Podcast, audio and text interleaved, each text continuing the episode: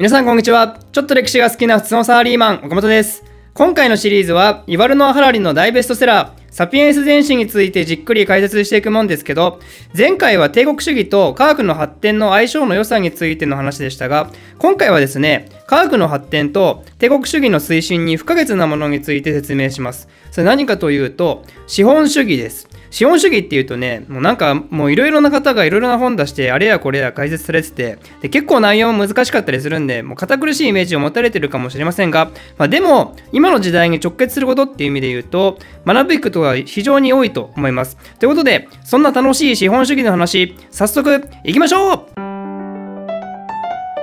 そもそも資本主義とは何かっていうとこですけど辞書から内容を抜粋すると生産手段を資本として私有する資本家が自己の労働力以外に売るものを持たない労働者から労働力を商品として買いそれを上回る価値を持つ商品を生産して利潤を得る経済構造生産活動は利潤追求を原動力とする市場メカニズムによって運営される産業革命によって確立された経済体制であるってことなんですね。まあ、簡単に言うとお金持ちがさらにお金儲けをするために金のない一般人をお金で買ってこき使って、まあ、そんで何かを作ってると まこの資本主義をベースにした資本主義経済の中に現代の私たちもいるんで、まあ、今の時代は資本家だけでなく法人である企業がその役割を多く担ってるわけですけど、まあ、違和感なくすっと理解できることかなと思いますよね。でもこの考え方ってその産業革命の前では全く通用しない価値観なんですよ。その話をするためにも資本主義経済を生き延びるにあたって非常に重要な要素について簡単に説明します。それ何かというと信用です。この信用のおかげでサピエンスは自分たちの生きる経済社会を劇的に進化させることができたんですよ。信用の凄さについて簡単な具体例を持って説明しますと A さんが建築事業に成功して100万円を手に入れたとします。で、それを B 銀行に預金します。で、ある時 C さんっていう人が B 銀行にやってきてこのように言うわけですよ。すごいビジネスプランがあるから100万円融資してほしいと。で、B 銀行の融資担当半沢直樹はですねそのビジネスプランに感銘を受けて100万円 C さんに融資をします。で C さんはその100万円使って A さんの建築会社に会社オフィスを建設してもらうんですね。ですると A さんはまた100万円のお金が入るわけですよ。なんでその100万円をまた B 銀行に預けます。ですると B 銀行の金庫にはお金が回り回って結局現金が元通り100万円あることになりますよね。でも A さんの通帳には200万円と書いてあるわけですよ。このギャップ何って話ですよね。冷静に考えるとこれまるで詐欺ですよね銀行やってることは。でも法律上そういうことが許されてるわけですよ。果たして法律上アメリカの銀行は現金1ドルあたり何ドル貸し出せると思いますかね？なんと10ドルですよ。10倍ですよ10倍。1つしか商品持ってないのにメルカリで10人のお客さんに対して販売してるようなもんですよ。なんで銀行はそんなことが愛されるのか？その答えこそが信用っていうもんです。ここで言う信用っていうのは B 銀行が C さんに対して持ってる信用。あなたのビジネスはうまくいって高確率で貸し100万円に利子をつけて将来的に返してくれるだろうっていうもの。あと A さんが B 銀行に対して持ってる信用。A さんのお金を誰かに貸すかもしれないけど B 銀行がしっかり検査してるから大丈夫だろうってもの。つまり A さんにしろ B 銀行にしろお金を貸す相手の将来的な成功を信じてるわけですよ。そのおかげで C さんは本来は地道にお金を貯めてそしてようやく将来手に入るはずの成功を信用を使うことでお金を前借りしてその成功を現在に構築することができると。このシステムすごい便利ですよね。こんな便利な信用っていうシステムは果たしていつ頃できたのかっていうと実は古代シュメールまで遡ります。だから信用っていう概念自体は昔から長いこと存在したんですけど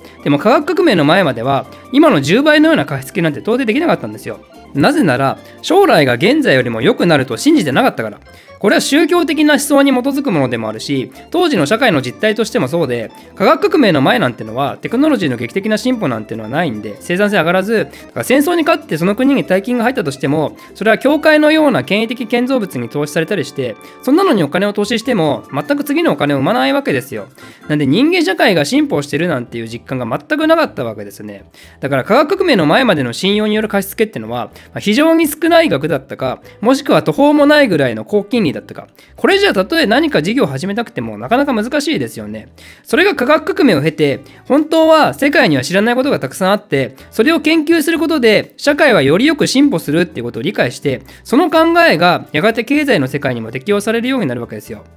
その結果、サピエンスたちは信用をもとにそれまでじゃ考えられない莫大なお金を借りることができるようになって、そのお金を使って様々な活動を推進することができるようになったんですね。そしてその活動はお金を生み出す生産活動でないとダメなわけですよ。そんでもってその生産活動で得られた利益も、また次の利益を生み出すための生産活動に再投資しないといけないんですよ。だってそうやってどんどんお金を生み出さないと、信用で作られた最大10倍にも膨れ上がった虚構のお金、これパンクしちゃいますもんね、そのうち。このように一旦資本主義が始まってしまうととまるで自転車操業のように止まることができなくなってしまったんですね。そんで今の私たちは当然のようにこの資本主義経済の中でできてるんでこれが私たちの倫理観や価値観に大きく影響を与えているわけですよ。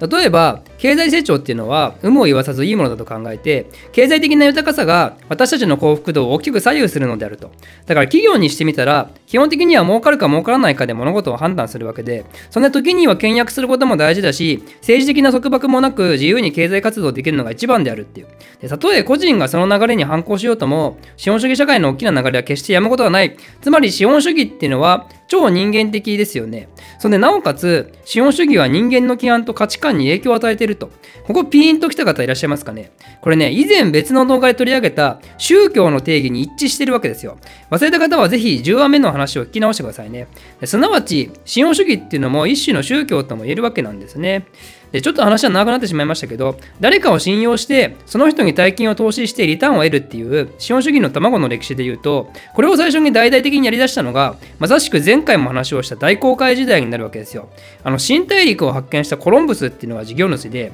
それに対してスペインの女王が投資をしたということになります。これが大当たりをしたんで、スペインは当初大きく他の欧州各国を突き放すんですが、スペインはその後すぐに没落してしまいますよね。なんでかっていうと、これは資本主義の波に乗っかることができなかったからで、スペインは大航海時代が始まるとすぐに、フランスのバロワケと戦争が始まりますよね。イタリア戦争ってやつですけど。で、さらには、同じハプスブルク家の神聖ローマ帝国は、オスマン帝国との戦争もあったりして、戦争に対してどんどんお金をつぎ込んでいくわけですよ。で、戦争ってのは、生産活動ではないですから。スペイン王に投資をしたところで、リターンが期待できないわけなんですね。で、しかもスペインは絶対君主のもとで国が動いてるわけなんで、司法も商人相手に味方してくれず、下手したらスペイン王に借金踏み倒される可能性があると。で、それに比べて、スペインの後に大きな力を持つようになるオランダはというと、これはスペインからの独立によって、経済活動が国によって大きく制限されることがなくなって、オランダの貿易会社に投資をすれば、大きなリターンが得られるかもってなって、その信用をもとにお金がバンバン集まるわけですよ。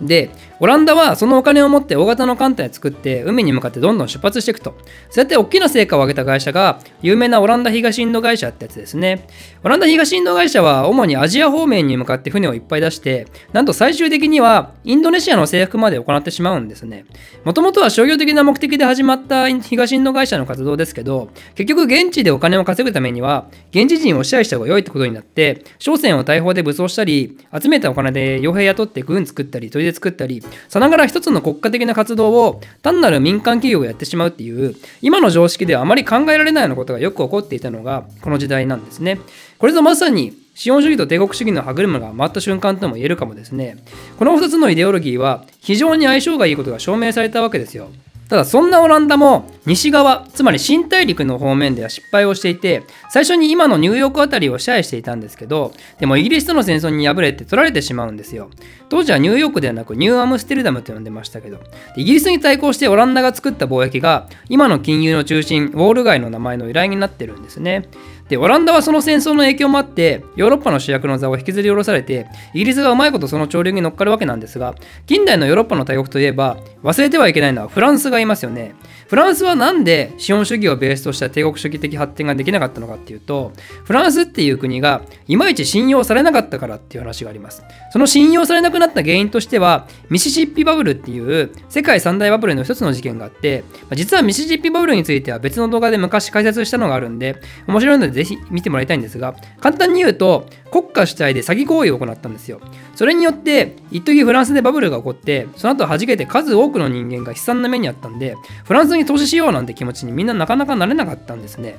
で話を少し戻しますと東インド会社のような民間企業が海外に出て植民地を作り出してでそれが軌道に乗り出すとやはり一民間企業に任せておくレベルではなくなってくるんでだんだんと国家が主体となって動き出すようになります。実はイギリスのアメリカ大陸進出ももともとは民間企業による活動だったんですけどアメリカ植民地が発展するにつれて国家が介入していったのと同じ流れですね。でそうなると資本主義も帝国主義もさらに力が強まりますよね。投資できるお金と軍隊の規模が民間企業のそれとは段違いになるわけなんで。で、その結果、イギリスは19世紀末になると世界中で大暴れをするようになって、もともと東インド会社が支配していたインドでは、直接的な支配に変えて商品作物の生産に特化させて、で、中国ではお金儲けするために、そのインドで作ったアヘンを無理やり売りつけて、で、それに泣きながら反対したシーンに、うるせえっつってぶん殴って、アヘン戦争ってものを起こしたり、で、エジプトでは経済的恩恵の大きいスエズ運河をしっかり抑えて、で、後々エジプトを報告化させたり、いろいろやるわけですよね。それが大英帝国の繁栄を生み出したということになるわけですが、